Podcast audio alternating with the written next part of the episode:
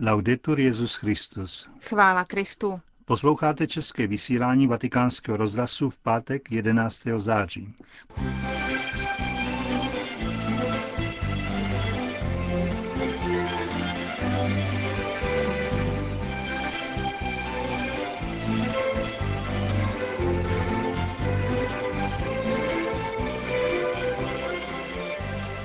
Po aktualitách z Vatikánu a ze světa uslyšíte pravidelnou promluvu otce kardinála Tomáše Špidlíka. Pořadem vás provázejí Josef Koláček a Markéta Šindelářová.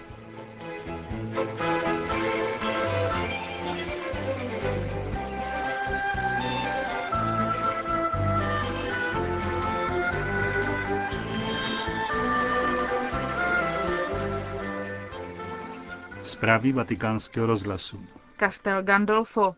Benedikt XVI. dnes v apoštolském paláci v Castel Gandolfo přijal na audienci prezidenta Panamy Ricarda Alberta Martinelli Berocala. Ten se poté setkal také s vatikánským státním sekretářem kardinálem Tarčísiem Bertonem a sekretářem pro vztahy se státy monsignorem Dominikem Mambertim. Jak informuje tiskové prohlášení svatého stolce, setkání proběhlo v srdečném duchu a obě strany si při něm vyměnili názory na naléhavá témata, která se týkají současných mezinárodních i regionálních vztahů. Poté hovořili o některých aspektech situace v Panamě, zejména o vládní sociální politice, rozvojových plánech země, spolupráci mezi státem a církví z pohledu podpory křesťanských hodnot a společného dobra. Prezident Panamy v závěru setkání pozval Benedikta XVI. k návštěvě své země.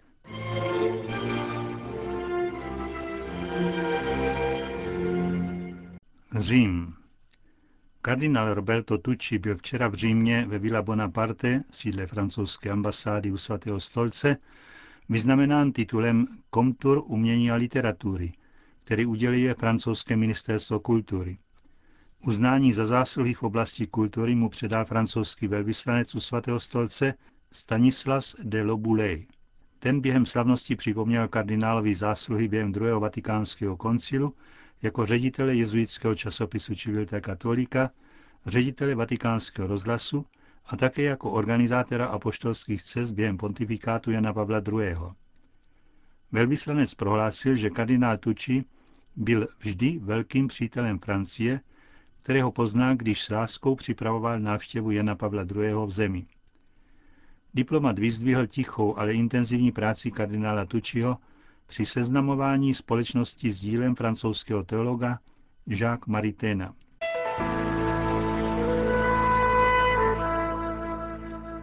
Vatikán.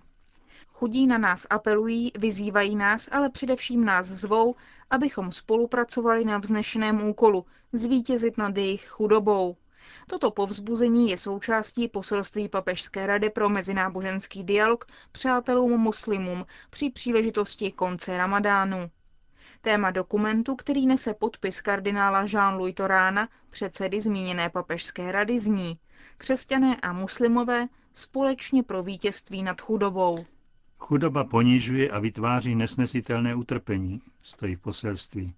Tohle utrpení je často původem izolace, steku, nenávisti a touhy po pomstě. To může vést k páchání násilných činů všemi možnými prostředky a hledání ospravedlnění náboženského řádu, tedy k přivlastnění si bohatství druhého, včetně jeho míru a bezpečí ve jménu údajné boží spravedlnosti. Proto je pro potlačení všech projevů extremismu a násilí potřeba bojovat proti chudobě a podporovat integrální lidský rozvoj, který Pavel VI. definoval jako nové jméno míru. Konec zpráv.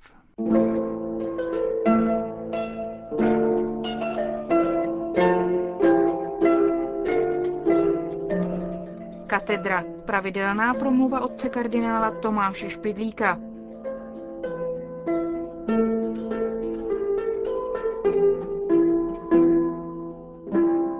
Ve středověkých italských katedrálách se objevují bombastické katedry, na kterých zasedají biskupové při liturgii.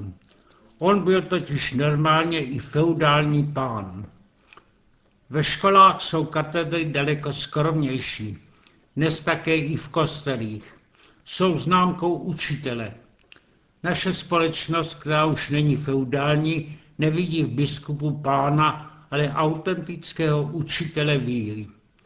V tomto smyslu se užívá slova i v lid evangeliu, když se mluví o farizejích a zákonnicích, jako o těch, kdo zasadli na katedru stolici Mojžišovu. Tím se označuje nejenom jejich specializace, ale také posloupnost se slavnými předchůdci. V tomto smyslu se mluví o katedrách i na univerzitách. Jsou tam tedy katedry pro filozofii, pro historii, pro občanské právo a tak dále. Když se některý profesor pochlubí, že přebral na Masarykově univerzitě v Brně katedru po Arne Novákovi, už víme, že učí historii české literatury a očekáváme, že bude pokračovat v jeho duchu. Podobně uhádneme snadno, jaké vyučování máme očekávat od toho, kdo zasedá na katedru biskupskou. Pro ověření této autority se však ptáme, pokud ji vlastně přebírá.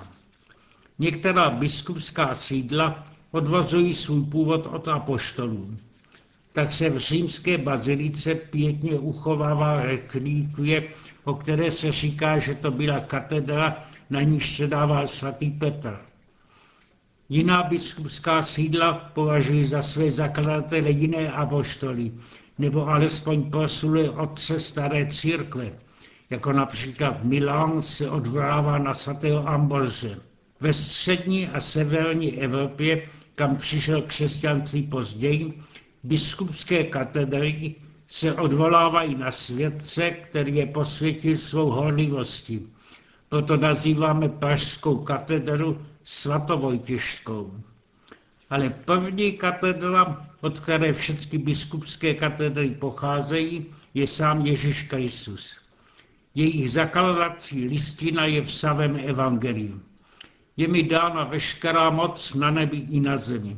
Jděte ke všem národům a získávejte mi učedníky, křtěte ve jménu Otce i Syna i Ducha Svatého a učte je, aby zachovávali všecko, co jsem vám přikázal.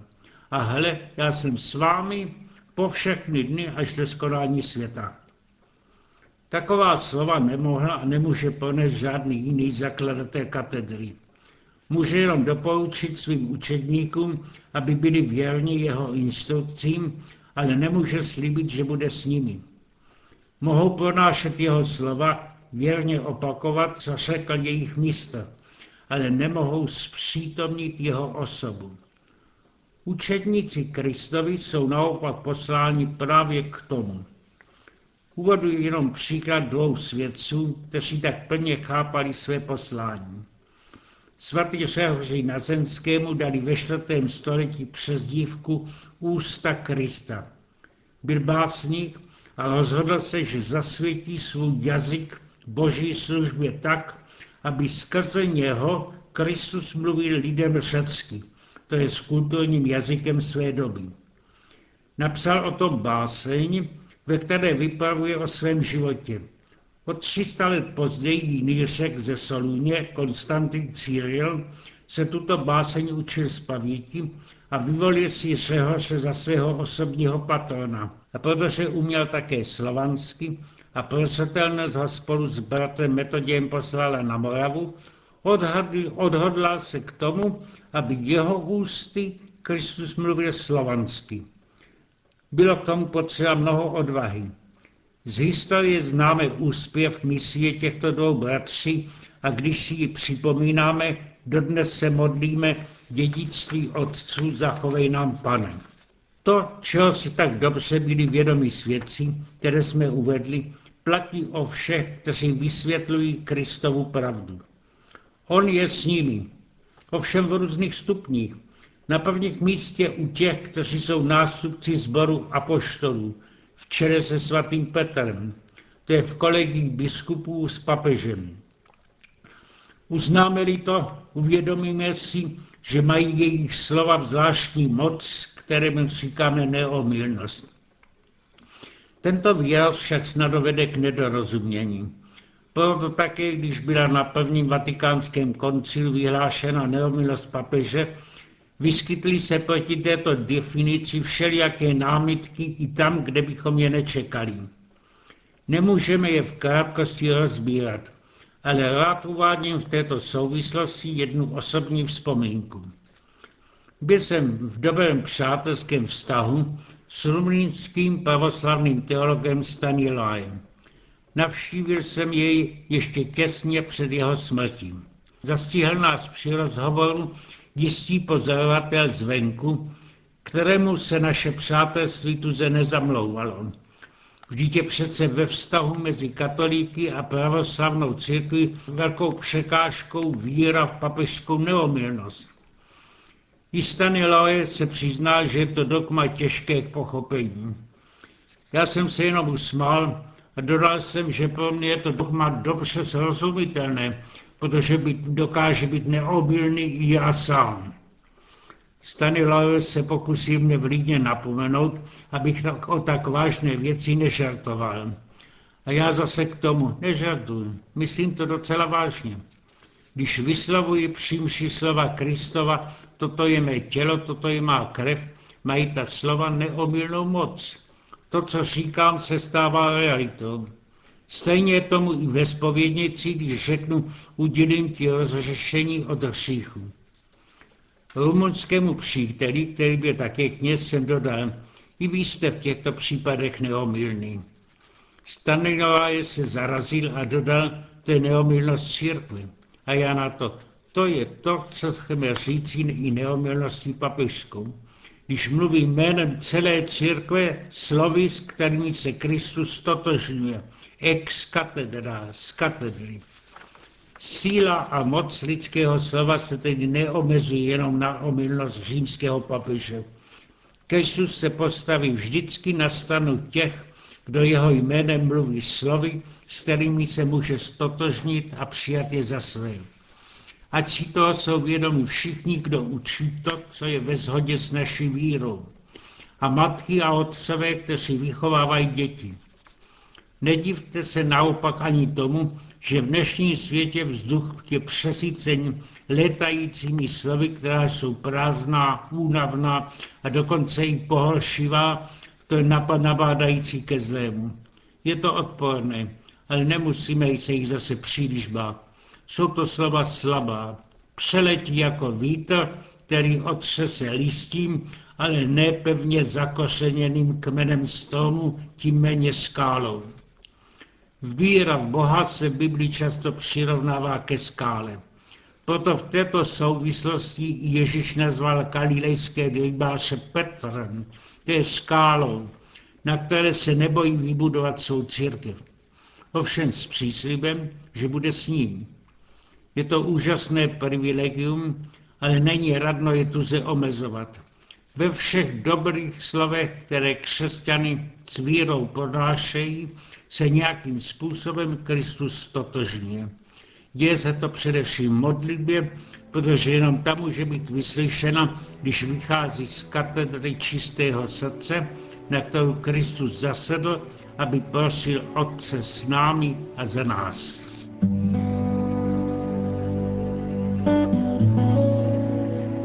Slyšeli jste pravidelnou promluvu otce kardinála Tomáše Špidlíka. A tou končíme české vysílání vatikánského rozhlasu. Chvála Kristu. Laudetur Jezus Christus.